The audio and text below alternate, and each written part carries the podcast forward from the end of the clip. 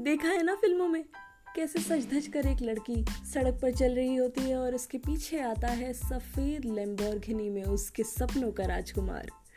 कुछ बारिश हुई थी, मौसम हसीन था, पर कुछ कीचड़ पड़ा था। उसके पहियों से हीरोइन के कपड़े भीग जाते हैं और उसके चेहरे पर भी कीचड़ लग जाता है। गाड़ी थोड़ा पीछे आती है और राजकुमार अपनी जेब से एक रुमाल निकाल कर हीरोइन को देता है और कहता है, इससे अपना चेहरा पोछ लीजिए। हीरोइन की नज़रें और राजकुमार की नज़रें कुछ देर के लिए एक दूसरे से जा मिलती हैं। अचानक चेहरा पोछने से पहले ही राजकुमार अपना फ़ोन निकालता है और उसकी फ़ोटो खींच लेता है। इस तरह तोड़ूँगी मैं सारे सपने।